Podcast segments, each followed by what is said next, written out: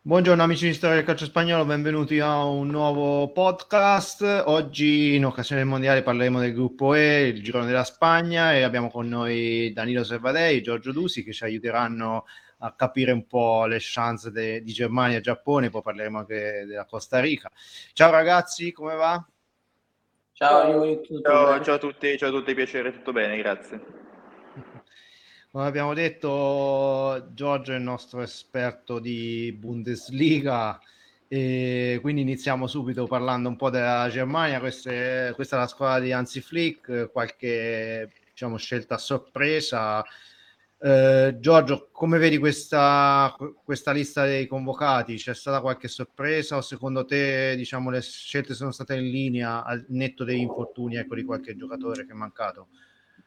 No, guarda, hai detto bene, la squadra di Hansi Flick, nel senso che ha fatto scelte magari anche impopolari, ma comunque scelte che rispecchiano quelle che sono le sue idee, quello che è il percorso che vuole fare con la squadra, non solo al Mondiale, ma anche, se non soprattutto, anche a Euro venti ventiquattro, che si gioca in Germania, e vista come è andata l'ultima grande manifestazione giocata in Germania, ecco, diciamo che hanno abbastanza l'obiettivo di vincerla, ecco, quella, quella competizione. Quindi ehm, ha fatto un po' un ragionamento anche su come fare da ponte, no, tra le due manifestazioni, convocando ad esempio giocatori come Armel Bella-Kotchap, che sarei sorpreso se facesse minuti al Mondiale eh, in difesa, ma invece all'Europeo tra un anno e mezzo, perché non so due anni, ma un anno e mezzo, eh, può essere tranquillamente una, uno tra i candidati ad essere potenziali titolari. Eh, ho parlato con tantissimi addetti ai lavori e insomma lo, lo conosco, non l'hanno seguito, e dicono tutti che potenzialmente è veramente una roba che in Germania insomma a livello difensivo, come potenza, fisico, proprio nell'uno contro uno, manca in questo, in questo momento. Un nuovo Rüdiger, diciamo, che ha caratteristiche molto diverse. E anche le esclusioni, eh, vabbè, al di là ovviamente di quelle avvenute per infortunio, come Timo Werner, come eh, Marco Royce, eh, l'esclusione di Hummels, eh, che forse è un po' la più clamorosa, no? Va anche in questa direzione, va nella direzione di dire, ok, io non lo chiamo perché come faccio a essere sicuro che anche se mi dà qualcosa in questo mondiale, mi dia qualcosa anche a Euro venti ventiquattro, quando avrà eh, di fatto Hummels, essendo un ottantotto, trentasei anni. E quindi ha preferito giustamente portare su un ragazzo giovane, o tanti diversi ragazzi giovani, anche Klosterman comunque ha novantasei e tanta esperienza, un ragazzo che non gioca da un anno, però anche qui se fa un anno e mezzo bene, e Klosterman può fare un anno e mezzo bene all'Ipsia, poi diventa un'alternativa per Euro venti ventiquattro. Ehm, quindi secondo me ha fatto molto ragionamento ponte, eh, tanti giocatori per vincere le partite, tanti anche per farli abituare a stare in gruppo, a fare tanta esperienza.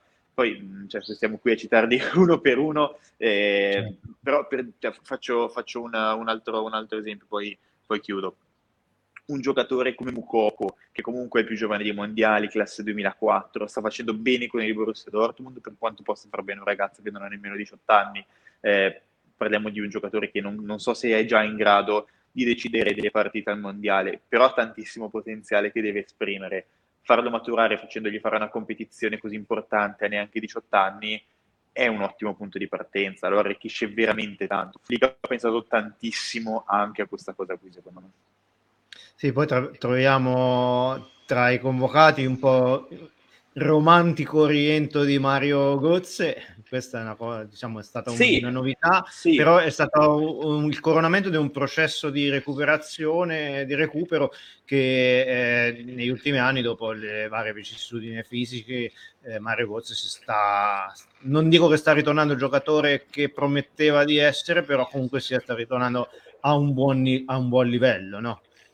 Sì, no, ma il, il Flick l'ha detto chiaramente quando ha presentato la lista di convocati. Götze è un giocatore che ha dei lampi di genialità, che in un mondiale che si gioca su scontri diretti, eh, chiaramente ti possono far vincere le partite. Eh, non è sicuramente lì per fare la bella figurina, perché altrimenti non se lo sarebbe portato, anzi io mi aspetto che giocherà, non dico tutte le partite da sostituto più che da titolare, ma può giocare tanto, fisicamente sta benissimo, mi sembra che sia il decimo undicesimo giocatore di Bundesliga, di tutta la Bundesliga, per chilometri percorsi in totale, eh, quindi è un giocatore che ha continuità, ha dato una sola partita per una questione traumatica, per una botta che aveva preso dalla caviglia, eh, muscolarmente i due anni in Olanda lo hanno rimesso in piedi, eh, poi lui ha un rapporto speciale con Flick, eh, è già da un po', no, che si c'era questa voce, anche quando stava al P S V, già quando Flick è entrato in nazionale si diceva sì, può chiamare Götze perché è un giocatore di cui si fida particolarmente, hanno un rapporto speciale entrambi, si diceva lo volesse anche al Bayern Monaco, e io personalmente sono felicissimo. Oh, poi comunque parliamo di quello che ha deciso il Mondiale del duemilaquattordici, se è disponibile me lo porto, no? Così anche solo come talismano in una lista di ventisei. Sì, il fatto della lista che sia ventisei ti permette anche di portare quei due o tre giocatori che magari su una lista di ventitré ne avresti fatto a meno, esatto. Però comunque sia inser- le inserisco perché non esatto. si sa mai. E ti, dico, e ti dico anche gli altri due quali sono, secondo me. Karim Adeyemi, che sta facendo una prima parte di stagione disastrosa, però te lo porti perché è uno che in dieci minuti con le accelerazioni che ha può veramente decidere la partita, e l'altro secondo me è Julian Brandt, che è entrato un po' di straforo in questa lista perché credo che se ci fosse stato Royce sarebbe andato lui, ma eh, con il discorso che Royce è fortunato, Brandt viene da un ottimo periodo di fiducia al Dortmund, eh, penso che sia stato il miglior giocatore del Borussia nell'ultimo mese, eh, dopo Kubel il portiere, eh, però quella è un'altra storia. Eh, ha senso che lo sporti, anche perché poi se lo ricordiamo al duemiladiciotto Brandt entrava quei cinque minuti finali, aveva tipo tre pali e creava sempre delle cose, sì, è, è, ancora, è ancora quel giocatore lì, quindi ha, ha, super, ha super senso. Poi io, eh, cioè io sono convintissimo che comunque noi possiamo fare tutti i nomi che vogliamo, ma questo qui sarà il mondiale di Jamal Musiala, penso che sia già essenziale anche per la Germania come già lo è per il Bayern Monaco, quindi penso che saranno in campo lui, Neuer più altri nove, per farla breve. Anzi, lui, Neuer, Kimmich più altri otto, diciamo una media. Sì, Kimmich è un altro intoccabile. Quello che forse sulla carta sembra mancare un po' a questa Germania è il solito tallone d'Achille del centravanti, perché poi, ecco, con l'infortunio di Werner eh, manca il, la scelta naturale. Non so se farà giocare probabilmente Kai Havertz eh, come falso nove, in una posizione che lui tra- non preferisce, anche se poi ha fatto bene perché col Chelsea in quella posizione eh, segnò il gol in Champions League nella finale, però ecco, quello ecco, che sembra mancare a questa Germania è un po' quella cosa lì, eh, il centravanti che alla Miroslav Klose, se vogliamo citarlo. Sì, sì, allora, secondo me tra tutti quelli che ha portato il miglior finalizzatore che ha la Germania è Jonas Hofmann, perché è un giocatore che davanti alla porta sbaglia molto poco, sa arrivare davanti alla porta, ha grande freddezza, è un giocatore eh, tecnicamente è, è bravissimo, negli inserimenti senza palla ancora di più, è uno di quelli che ehm, diciamo che faccio, faccio paragone con Werner, no, Werner anche quando tocca tante volte la palla poi alla fine finisce per incartarsi da solo spesso e volentieri, ecco, eh, Hofmann la tocca una volta, gli basta il controllo, se la sistema per il tiro e, e tira in porta e segna. Il retaggio del lavoro che ha fatto con Marco Royce soprattutto, e anche quest'anno sta facendo con, con Daniel Farke, arriva tanto dentro l'area, sa arrivare dentro l'area coi tempi giusti, leggendo poi i passaggi che può ricevere, dettandoli anche con movimenti molto interessanti, partendo da destra, eh, quindi cioè, diciamo che se in questo momento a parità di minuti giocati devo dire che è il giocatore che può segnare più gol della Germania, io sono piuttosto convinto che sia, io, che sia Jonas Hofmann. Credi che possa essere titolare Hofmann in questa squadra, sì, o sì. lo vedi sì, sì, magari sì, sì, sì. dietro ad altri su quel ruolo? No, no, no, lo vedo, lo vedo molto molto avanti. Io, io penso che la formazione sarà Hofmann, Musiala e un altro che può essere uno tra Gnabry e altri due, scusami, due tra Gnabry, Sané, eh, Müller e Havertz. Indicativamente penso che saranno che sarà questa qui la formazione, anche perché poi c'è da considerare un altro fattore, ovvero quello climatico, fa un caldo incredibile, eh, ho visto contro l'Oman giocatori eh, strazzare al suolo dopo, dopo mezz'ora, Klosterman dopo trentaquattro minuti non ne aveva più, e quindi servono dei cambi importanti, serve giocatore che ha impatto dalla panchina, quindi già avere fuori, sapere che entra sempre uno tra Gnabry e Sané eh, eh, sì, è un bel plus, è decisamente un bel plus, più lo stesso Götze, eh, Havertz, insomma penso che le rotazioni comunque saranno, saranno quelle. Altra dote che ha Hofmann, tanta corsa, tanta resistenza,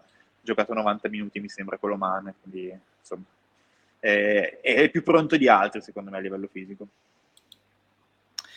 Bene, abbiamo parlato della Germania, adesso saltiamo all'altra squadra presente nel girone, il Giappone. Qua abbiamo Danilo che ci illustra un po' questa squadra eh, che in teoria dovrebbe essere la terza forza del girone, però sai, in situazioni come un mondiale, ne sappiamo bene del, nel duemiladiciotto, mai fare azzardarsi con troppe previsioni.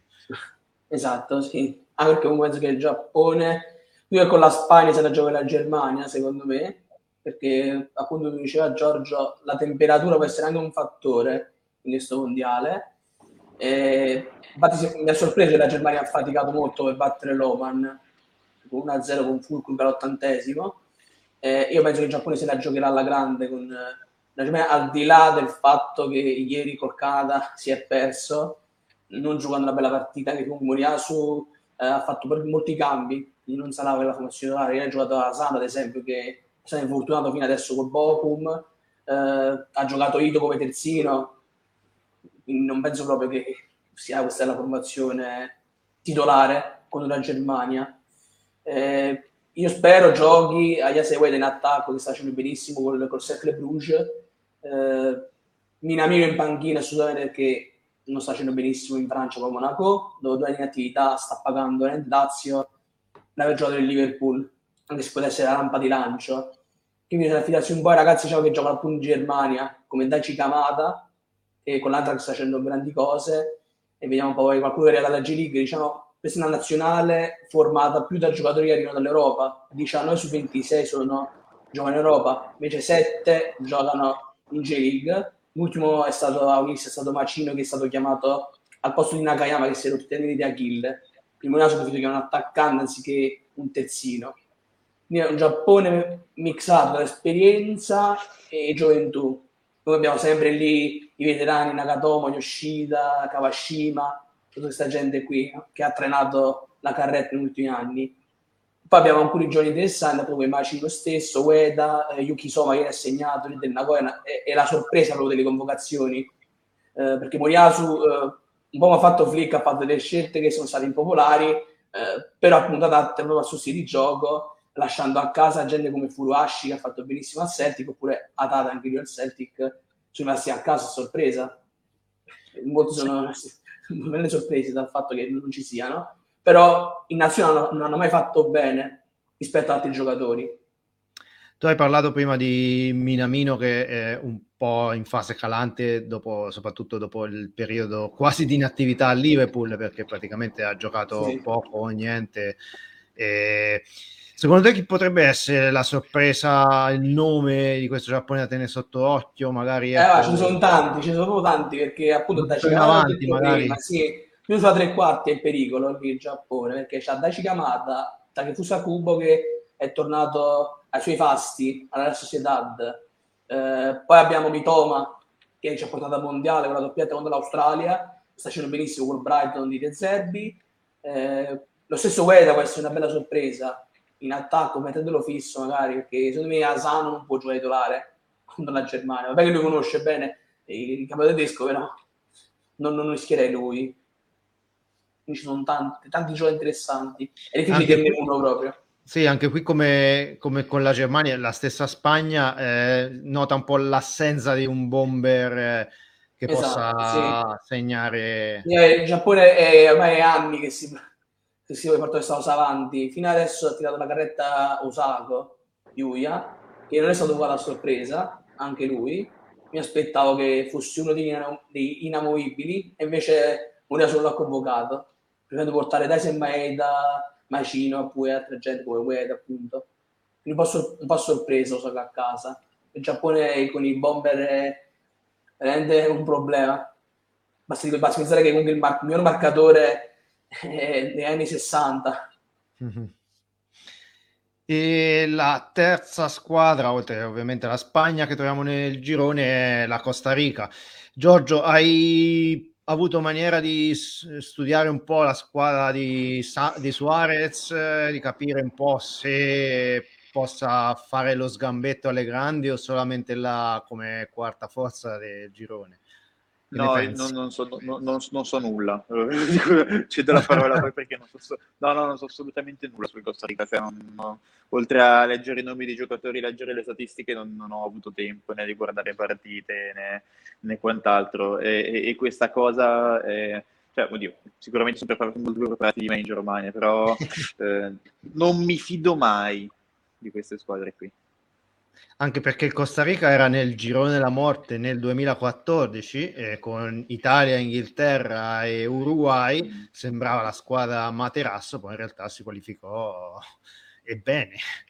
Eh, esatto, quindi esatto. Andrebbe sempre presa, e ci sono molti, de- molti giocatori che ehm, fecero parte di quella spedizione, come Keylor Navas per esempio, come Celso Borges, eh, Joey Campbell per esempio, Brian Oviedo, diciamo eh, quello che ha fatto un po' Suarez, per quel... nemmeno io ho seguito troppo le qualificazioni, non so adesso Danilo se sa dirci qualcosa in più. Io per quello che ho magari ho visto è che eh, l'allenatore ha cercato di mantenere sempre una linea con le, con, diciamo, le, con le vecchie leggende, però inserendo giocatori nuovi un po' per dare un po' di futuro alla nazionale.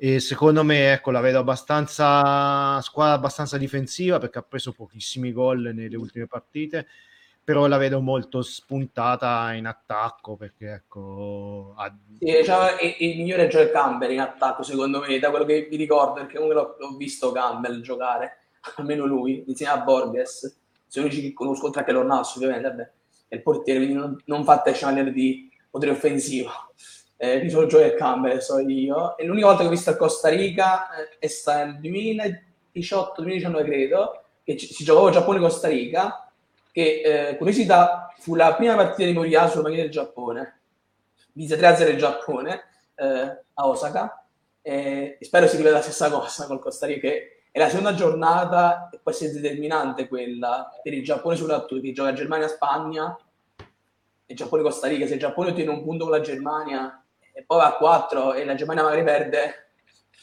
ci, ci sono grandi possibilità di superare il turno poi in quel caso.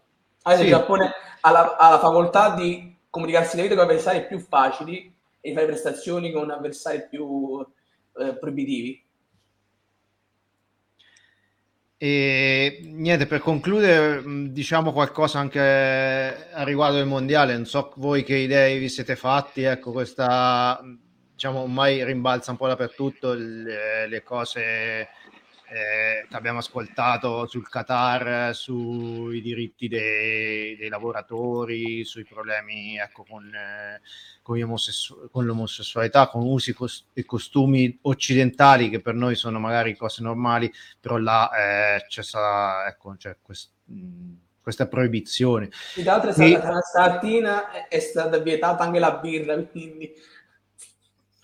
In che senso, scusa? È stata vietata la birra perché è alcolica, quindi non, deve essere lo Stato, non si potrà bene. Il divieto di vendere, sì, sì, div- divieto di vendere birra all'interno e sul perimetro degli stadi. Di che però vi sono aree dedicate, no? Eh, ma creerà comunque grossi problemi, perché chiaramente eh, anche all- nelle aree dedicate fuori dallo stadio, eh, nel, sul perimetro quantomeno, eh, non si potrà, eh, diciamo, appunto vendere birra. La FIFA ha un accordo plurimilionario con Budweiser, eh, che per carità è una birra che io non, non bevo perché non mi piace per niente, però diciamo che non vendere quella è fare un favore ai consumatori secondo me, eh, però ecco è, è un bel casino, è l'ennesimo casino di, di, di un mondiale, insomma, che di casini che già dodici anni fa si potesse immaginare che, che si presentassero, quindi come ha detto Kimmich, protestare e boicottare essendo dodici anni in ritardo. Sì, quindi, ormai, ormai adesso, il, il danno adesso è troppo tardi ovviamente, puoi, puoi mandare dei messaggi ed è giusto farlo, è giustissimo farlo, ma cioè, ci, ci si doveva pensare prima. Ha vietato anche quello, tra l'altro il Qatar, non puoi fare i, i, le, le vicende extracalcistiche, non stare fuori secondo loro per legge, quindi hanno visto la Danimarca voleva scendere con la maglia in campo e è stata vietata la maglia per poter stare, non adesso mi ricordo esattamente su cosa, però è stata vietata di indossarla. Però secondo voi potrebbe essere un'occasione, tutte queste luci, questi riflettori, per cambiare qualcosa? Io faccio sempre l'esempio, non so, Argentina settantotto, c'era la dittatura, è stato un mondiale vergognoso perché è stato organizzato in un paese che ammazzava i, i propri cittadini, però il fatto che ci furono gli occhi addosso puntati, non tutti i medici... I mezzi di stampa infocarono su questa cosa, però molti lo fecero, soprattutto del nord Europa, tipo gli svedesi, anche gli stessi olandesi. Eh, questo aiutò, secondo me, a, a, diciamo, ad aprire gli occhi al resto del mondo su quello che stava succedendo. Potrebbe essere secondo voi anche questo il caso, che magari tutte queste luci della ribalta e queste critiche che sono piombate milioni eh, addosso a Qatar in questi giorni, in questi mesi, in questi anni, diciamo, eh, a, potrebbero riuscire a cambiare qualcosa? Io sono dubbioso su questa cosa, secondo me, perché diciamo la, tra Argentina e Qatar, secondo me, la risonanza pure a livello politico è diversa, no? Secondo me, la situazione è un po' quella. Eh, per quanto riguarda il Qatar, il Qatar in Asia è odiato, questo è certo, perché in F C eh, si sono parecchi antipatici sono presi loro, che li faccio presi anche la Coppa d'Asia dell'anno prossimo. Le proteste sono state tantissime, dico, i soldi sono girati per far andare a Qatar la Coppa, sono stati tanti. Eh, io non penso che possa cambiare qualcosa purtroppo, perché comunque ho detto la risonanza che ha il Qatar rispetto a un paese importante è diversa, perché fino a qualche anno fa penso che il, del Qatar nessuno se ne fregava, no? Tra virgolette, cioè l'attenzione con le coppe, con la vittoria della Coppa d'Asia del diciannove, la situazione mondiali, hanno questa attenzione. Poi penso che loro non, non ritratteranno comunque, basta vedere Salman che va in televisione, eh, a Z D F ti dice che gli usuari hanno un danno mentale, ti fa capire che loro rimarranno su quelle posizioni lì. Sì. No, anche perché cioè, non, non mi sembra un problema di una di cioè, nel senso mi sembra proprio una, un è la società discorso... proprio sì sì sì esattamente, cioè que- quello è da, da t- tantissimi anni, le persone che sono che, che, ab- che vivono lì scelgono di vivere lì, almeno la maggior parte, altrimenti ci sarebbero state penso già delle rivolte come ci sono state in altri sì, paesi sì. Eh, accett- accettano effettivamente che, che siano quelli gli stili esatto. di vita eh, sì, quindi in Asia è così, a, a, a loro paesi è così. In parecchi paesi dell'Asia è così purtroppo, anche il Giappone perché fino a qualche anno fa era molto conservatore, il Giappone sta avendo più di tre anni, eh, quindi non penso possa cambiare qualcosa in Qatar. Se già il Giappone sta cambiando adesso, figurarsi il Qatar, penso minimo venti trenta anni magari, magari. Bene ragazzi, non so se volete aggiungere qualcos'altro in più relativo al girone o... Vabbè, bel girone, cioè, secondo me ci sono c'è, molta più, c'è molto più equilibrio di quello che si pensa. Eh, mm. Non c'è una vera favorita, tanto per cominciare, eh, c'è chi arriva meglio, c'è chi arriva peggio, ma secondo me sono almeno in sette otto che hanno, non dico pari chance di vincere, forse anche di più di sette otto, e non so, cioè, potrebbe anche essere l'anno della, finalmente l'anno della sorpresa, eh? Eh, magari della nazionale forte ma che è poco considerata per, per, per chissà quali motivi, eh, quest'anno è veramente tutto molto aperto e poi, poi penso che man mano si andrà avanti con gli anni, sarà, sarà sempre più questa la, la tendenza, ma soprattutto quest'anno mi sembra che sia molto molto molto aperto ed equilibrato tutto quanto, quindi um, poi bisognerebbe andare a vedere a studiare i tabelloni e tutti i possibili incastri così, mm. però cioè, io ricordo Euro duemilasedici c'erano due lati dei tabelloni, uno fortissimo, l'altro scarsissimo, eh, quest'anno vedo tanto tanto tanto equilibrio in più, un po' diffuso in generale, anche, anche nei gironi, eh, di squadre materasso qualcuno sicuramente ce ne saranno, ma, ma saranno abbastanza poche. Mm. Sì, io sono d'accordo, perché tra l'altro hai detto il fatto che ci giocano con i campionati in corso cambia molto, perché rispetto a quando era a fine stagione i giocatori magari sono stanchi, eh, i giocatori adesso sono nel pieno della forma, secondo me. Allo stesso Götze ne, ne può usufruire questa cosa, questa cosa. Tanto lui vide un'intervista che fece con Makoto Asebe, perché l'ha andata in Giappone recentemente, eh, Götze lui disse... Con il Giappone sarà tostissima, lo conosce bene, comunque Asimi non ha parlato. Mm-hmm. Cioè, sarà, sarà un mondiale molto particolare questo, può scapparci la sorpresa. Tra l'altro il Giappone, se dovesse passare quel secondo, potrebbe vedere noi il Belgio, in un remake del duemiladiciotto, no, che sorprese. Sì, anche perché ecco, eh, c'è, c'è stato pochissimo tempo per prepararsi, perché fino a domenica scorsa hanno giocato, quindi diciamo un ritiro di quattro giorni, cinque giorni, con, magari con un amichevole nel mezzo, quindi diciamo è vero che i giocatori arrivano più in forma rispetto a... al finale della stagione, però è anche vero che parecchi si sono infortunati o sono acciaccati e hanno preso de... ecco, delle piccole botte dieci giorni fa e sono a rischio. Abbiamo visto, ecco, che Sadio Mané non è stato definitivamente escluso dalla lista del Senegal, per esempio. Quindi ecco, il rischio c'era perché i campionati sono fermati giusto mm. una settimana prima, quindi mm. staremo a vedere, ecco, se anche come Benzema per esempio arriva acciaccato. Nella Spagna c'è il dubbio Gaia adesso, ma lo stesso Giappone, io lo stesso Giappone che c'è sta avendo un'ansia terribile su Twitter, che io con alcuni ragazzi sudamericani che invece Giappone, e abbiamo avuto in sequenza paura per Tomiyasu, Kubo, eh, poi chi è stato Mitoma con l'influenza, si sta aggravando adesso in Qatar. C'è stata parecchia preoccupazione, la camisa sotto il tendine, quindi la paura c'è stata. Ah, comunque il Giappone è, rispetto alla nazione, ancora più sfortunato nel mondiale di solito. Bene ragazzi, io vi ringrazio della partecipazione e niente, vi auguro un buon pomeriggio e grazie mille, e vi ricordo che la trasmissione è disponibile anche sul nostro canale YouTube e, su, e l'audio è disponibile sul nostro canale Spotify, quindi seguiteci e compartite il, il podcast. Alla prossima, ciao, arrivederci, ciao ciao. Ciao ciao, ciao Yuri. Ciao, ciao a tutti, ciao. Ciao.